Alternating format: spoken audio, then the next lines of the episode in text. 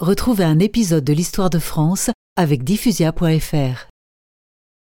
À Rome, le pape Pie VII, celui qui avait couronné l'empereur à Notre-Dame, refusa d'apporter sa caution au blocus contre l'Angleterre.